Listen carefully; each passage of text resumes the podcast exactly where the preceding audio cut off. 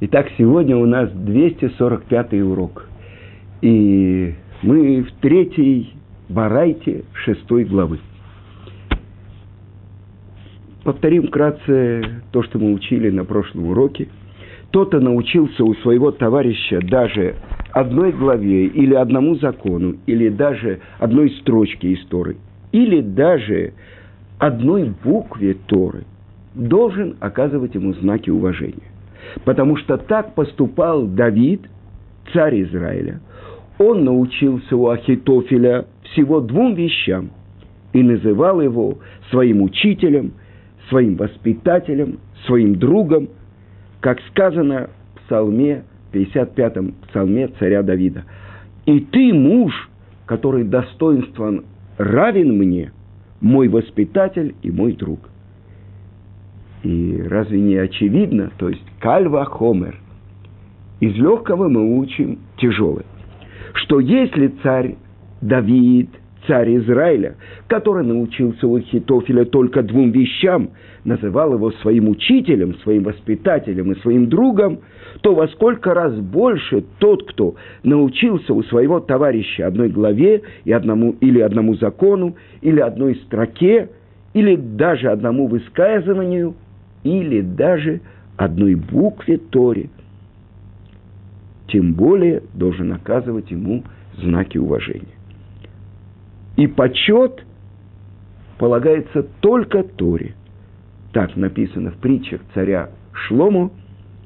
Почет унаследуют мудрецы. И непорочные унаследуют добро. Тоже сказано в притчах. А добро – это Тара – как сказано, килекахтов нататилахем, приобретение доброе даю я вам, торати альтазову, мою Тору не оставляйте. Итак, очень тяжелая варайта и очень тяжелый кальвахомер, то есть из легкого мы учим тяжелое. Царь Давид, который научился у Ахитофеля только двум вещам. И мы приводили то, что Раши приводит в Талмуде. Ахитофель научил его, что Тору надо учить не одному, а с хаврутой. И второе, когда входишь в Бейт-Мидраш, нужно входить как в место присутствия Творца с скромностью, с трепетом. Ахитофель мы находим в очень многих местах Талмуда. Кем был Ахитофель? Сказано, когда рассказывают про рабочий день царя Давида, как он занимался Тарой, как вечером он дремал, и как э, над его кроватью была арфа, и как только северный ветер э, дотрагивался до струн этой арфы, как он вставал и составлял песни, прославляющие Творца, то, что у нас есть псалмы царя Давида. И вот рано утром приходят к нему старейшины и говорят, что еврейский народ не может пропитать сам себя. Говорит Давид, чтобы богатые помогали бедным. И отвечает ему, я цитирую вам Вавилонский Талмуд, трактат Брахот. Не может яма как бы заполнится тем, э, той землей, которую из нее э, вынули. Тогда идите и ведите войну, говорит Давид. И дальше сказано, они советуются с Ахитофелем, после этого идут в Санедрин, получают разрешение, э, спрашивают у Коина Урим Ветумим, у первосвященника в нагруднике находилось особенное имя Творца, и когда Коин, первосвященник, Коин Гадоль, заслуживал, загорались буквы в 12 камнях, которые были на его нагруднике. И по этим буквам Коин открывал, идти на войну или не идти, кто идет вперед и так далее. И вот мы видим, советник – это Ахитофель. Другое место приводит Талмуд, когда Давид выкапывал котлован, чтобы в будущем на этом месте был построен храм. И он дошел до краеугольного камня. И вот он достал этот камень, и вдруг начала течь вода. То есть как бы бездна открылась. И эта бездна могла затопить весь мир. Вы знаете, что Творец определил место для воды, ограничил ее. Есть суши, есть материки, а, но на самом деле все волны, написано в Талмуде, они стремятся залить всю сушу. Это то, что говорится в псалме. Небо принадлежит Творцу, а землю дал человеку. Так вот, когда они достали этот камень, и вот эта бездна, вот эта вода хотела затопить весь мир, Давид сказал, тот, кто знает, как остановить вот этот поток, если он не скажет, будет проклят. И Ахитофель, который знал, но э, хотел, чтобы Давид оступился, и чтобы было у него э, преткновение, он открыл, что если написать на пергаменте четырехбуквенное имя Творца и бросить, то вода из страха перед именем Творца вернется в свое место. Мы видим величайший мудрец. С другой стороны, написано э, в трактате Санедрин,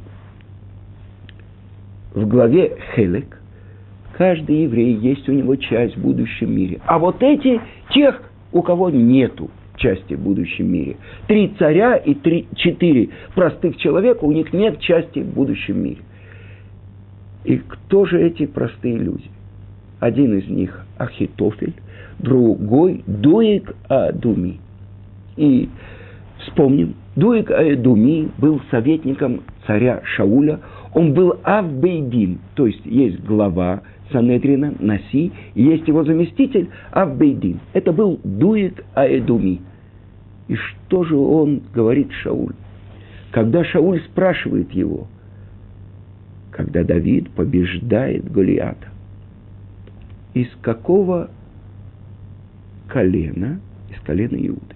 Но от кого? От Зераха или от Переца происходит Давид? То есть Бен Парци, мы знаем – то, что мы поем в Лейхадуди, да, Бен Парци, он из Перца. И отвечает ему Доек Аэдуми. До того, как ты спрашиваешь, из какого, из какой, от кого происходит Давид, спроси вообще, имеет ли он право войти в общину Израиля. Почему? Он же происходит от Рут Моавитянки. А сказано, что Моавитянин и Амонитянин не могут, могут принять еврейство, но им запрещено жениться на еврейке, не могут войти в общину Израиля и возражает ему, это ведь сказано про мужчину из Моава и, или из Амона, но не про женщину. Говорят, женщины, разве их место на улице встречать неприятельскую армию? Ведь прямую сказано в Торе, что за что потомки Лота, Амон и Моав сказано, никогда не войдут они в общину Израиля, то есть принять Геюр могут, но жениться на еврейке и стать членами общины они не могут, запрет навсегда. Почему? Потому что не встретили вас с хлебом, когда вы потомки Авраама, который спас Лота. Какая неблагодарность. С риском для жизни идет Авраам и берет 318 своих воспитанников, а по-другому Элиезера, своего раба Элиезера, и воюет с четырьмя царями, которые завоевали Содом, Гамору, Адма, Своим, Цор. С риском для жизни освобождает Лота. А вот потомки Лота, вместо того, чтобы благодарность за то, что Авраам, основатель этого народа, спас их прац. Лота, они говорят, мы выйдем на войну. Больше того, Балак нанимает Билама, чтобы он проклял этот народ. Так вот тогда Творец повелевает Муше записать, что не войдут. Но сказано впрямую. За что? Потому что не вышли навстречу. Разве женщины выходят навстречу неприятельской армии? Отвечает Дуига Думи. А, тогда женщины должны были выйти навстречу женщинам. И тогда встает военачальник, один из воинов, и говорит, я проткну мечом того, кто скажет, что Давид не может войти. То есть на самом деле это разговор про его отца Ишая, что он не может войти в общину Израиля. У меня, я слышал, постановление пророка Шмуэля Моави, а не Моавитянка. То есть мужчина не может войти, а женщина может и выйти замуж за еврея. И Рут, как мы знаем, это написано Шмуэля Нави, свиток Рут, который мы читаем в праздник Шивуот, Рут выходит замуж за Боза. А есть мнение, что это овцан, судья, глава еврейского народа. И он женится на Рут, и в ту же ночь умирает. И у Рут рождается сын Овед, у Оведа рождается Ишай, у Ишая рождается Давид. Так вот, это Дуек Аэдуми.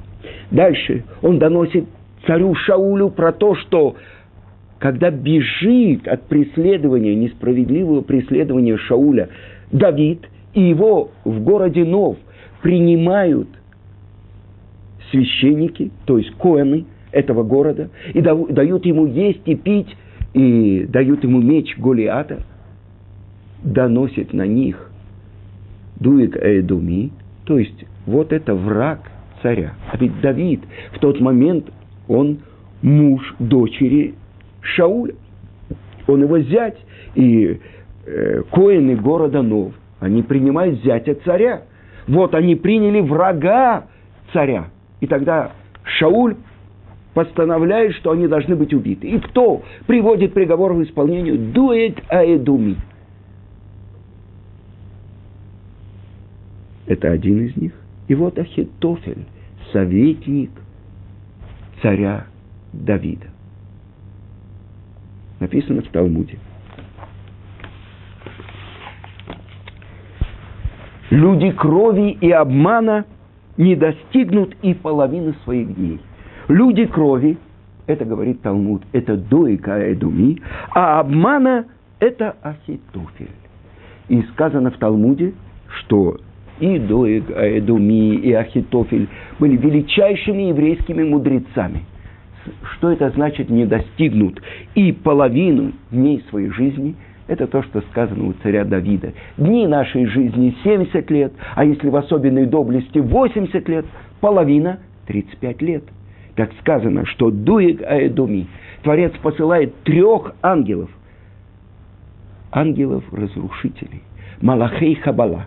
Один делает так, что он забывает свою Тору, другой делает так, что он, э, я не помню точно, не буду цитировать, но главное, что он дает урок среди мудрецов, и его ученики начинают возражать ему, он путается, они начинают смеяться над ним, и ему 34 года он погибает. 34 года. А что же сказано про Ахитофеля? Я хочу вам сказать, это ведь очень трудное место. Мы ведь знаем, в другом месте Талмуда сказано, что Тара, сказано так, о, в трактате Сота, 21 лист, что Тара защищает и спасает. Как же Тара не защитила Дуига и Ахитофеля? А сказано про них, что они исследовали вопрос про Мигдаль Апорех Баавир, как бы башня, летящая в воздухе. И у них было 400 вопросов, на которые, которые они задавали в сомнении и не могли найти ответ. То есть величайшие мудрецы. И есть несколько объяснений, о чем это говорится. Сказано, что мудрецы постановили, что земля вне земли Израиля, это земля народов мира, она делает человека нечистым. Когда есть храм, есть особенные законы тума и таара. Для нашего времени осталась только чистота таара семейных отношений. Женщина, когда отсчитывает она нечистые дни, потом чистые дни, она окунается в ритуальный бассейн, и она разрешена мужу. Это закон Тара. Но когда был храм, все должны были хранить себя в чистоте и не тумиться, не от прикосновения к чему-то э, запрещенному, то, что передает нечистоту туму. И это говорится про башню, которая летит в воздухе, и сосуды, которые в ней находятся, они остаются чистыми, даже когда эта башня пролетает над землей вне Израиля. И Бен Йоада, величайший э, каббалист и комментатор, он объясняет тот вопрос, который мы задаем.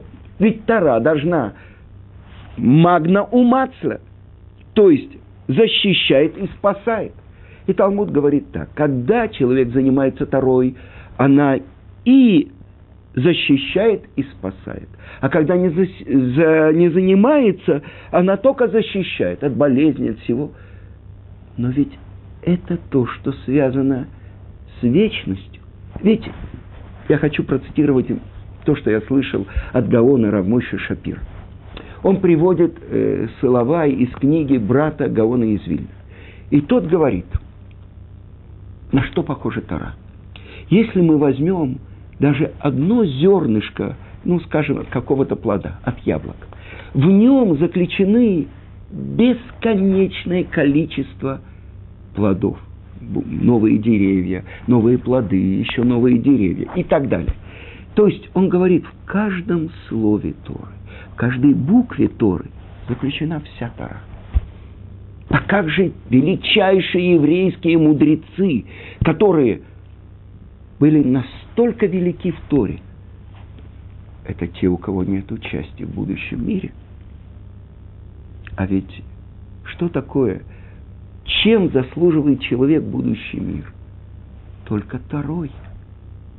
Сказано, праведники сидят, и короны на, ней, на их головах и они получают наслаждение от шхины, от близости, от присутствия Творца. Благодаря чему? Благодаря Таре. Так как же эта Тара не защитила их? И вот то, что объясняет Бен Йоада. Это э, великий э, Равьосиф Хаим из Багдада. И что он говорит? Давайте посмотрим. Прежде всего он приводит, что то, что они обсуждали про башню, которая летит в воздухе, это, э, говорится, это Мишна из Седера Тагарот, чистоты, из трактата Огалот. И это четвертая глава, первая Мишна, и это мы получили от э, Айгаона, были э, гаоны в Вавилоне. Так что же это значит? Мигдаль Омед Баавир – это башня, которая стоит в воздухе, а они обсуждали вопросы о Мигдаль Апорех Баавир. И для нашего поколения нет никакого удивления. С 61 года, с 12 апреля, мы помним, когда полетел Гагарин в космос, день космонавтики. Какой праздник был у, у всех. Советский человек в космосе. Так э, на чем он полетел? На ракете. Мигдаль Апурех Баавир. Так вот, он объясняет. Э, Бен Йоада. Как этот э, э, башня, скажем так, может оказаться в воздухе, или, он говорит, благодаря магниту, или благодаря чуду.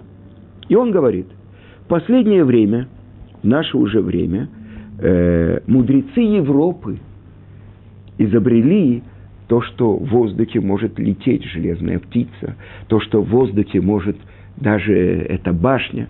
Он говорит, то, что знали наши мудрецы до Ахитофеля и до Дуэга. Ну, то есть то, что мы получили по традиции и то, что открыли, то, что называется мудрецы науки, да, так почему же сказано, что они, у них было 400 вопросов по поводу башни, которая порхает в воздухе. И он говорит, что та Тара, которую они учили, она не проникла в их сердце. Это только то, что с губ и наружу. Не пе вакуца. А почему 400? Почему 400? Почему они не могли найти, у них были вопросы, но они не могли найти решение.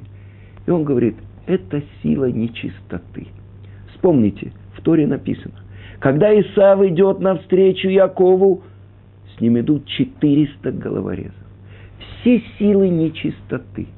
Так вот, оказывается, это Тара, которая связана с силами нечистоты. На чем написано в Талмуде испытание Ахитофеля. Он увидел, что он может стать царем. Это когда он был советником Давида. И вот он помогает Авишалому сделать переворот.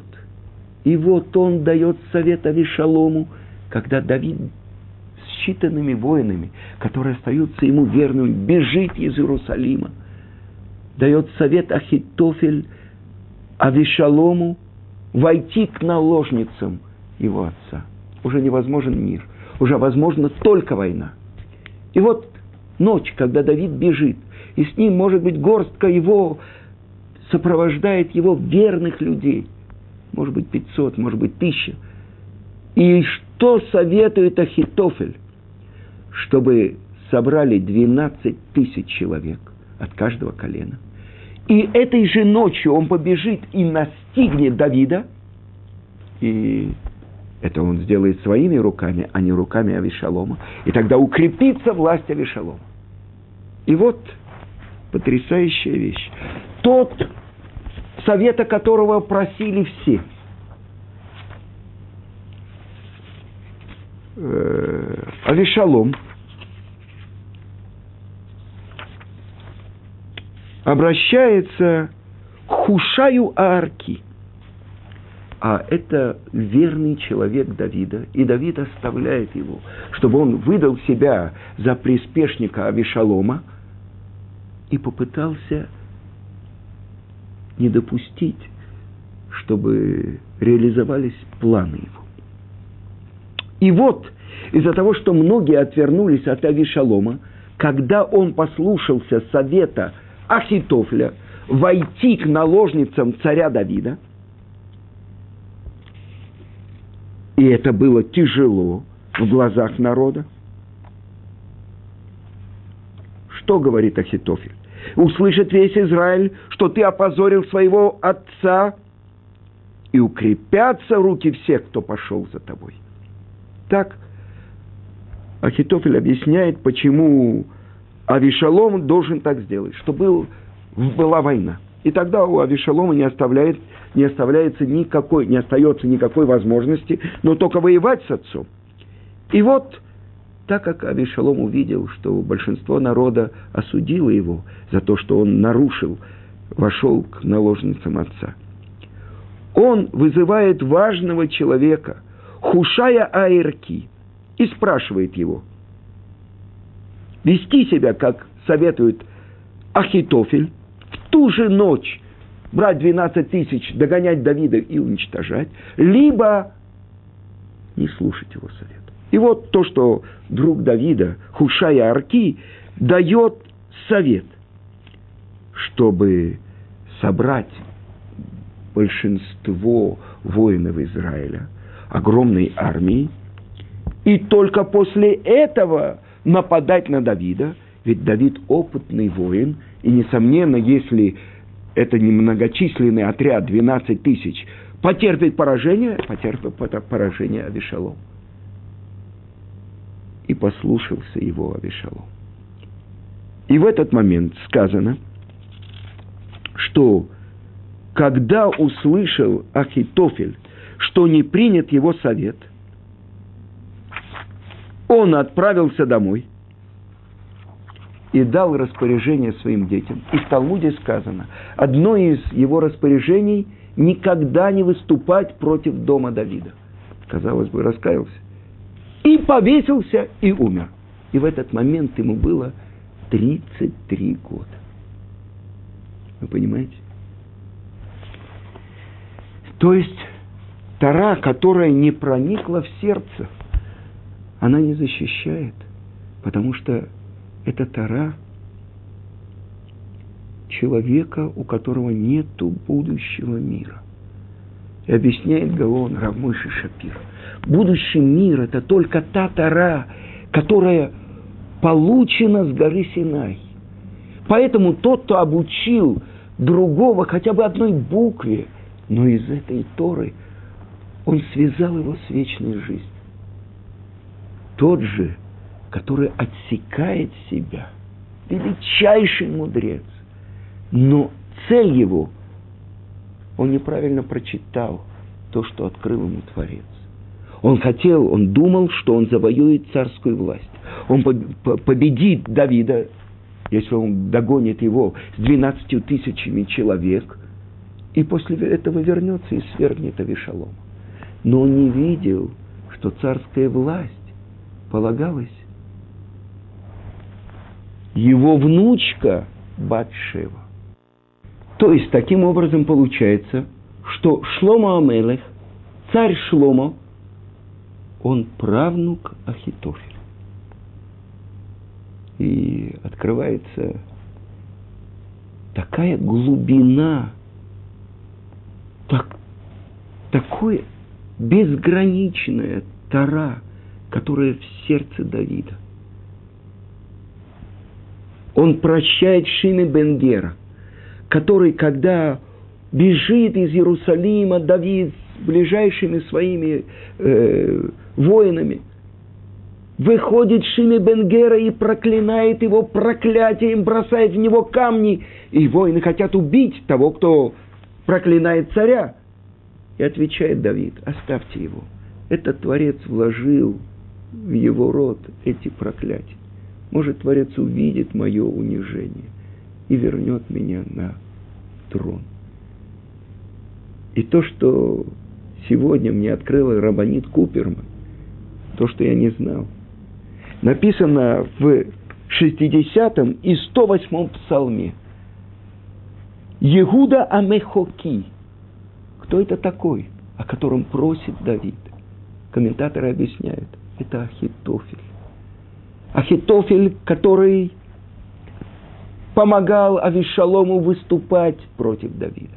Тот, кто хотел убить Давида. Давид просит за него. Удивительные вещи. Тот, кто может стоять возле наших працев, Авраама, Ицкака, Якова. Тот, через кого проявилась царская власть. Тот, потомка которого мы ждем каждый день. несмотря на то, что он задерживается, при всем при том, жду его, чтобы это было поскорее в наши дни. Пришел потомок Давида, царь Машех, который несет в себе такую великую силу, которая была заключена в его предке, царе Давиде.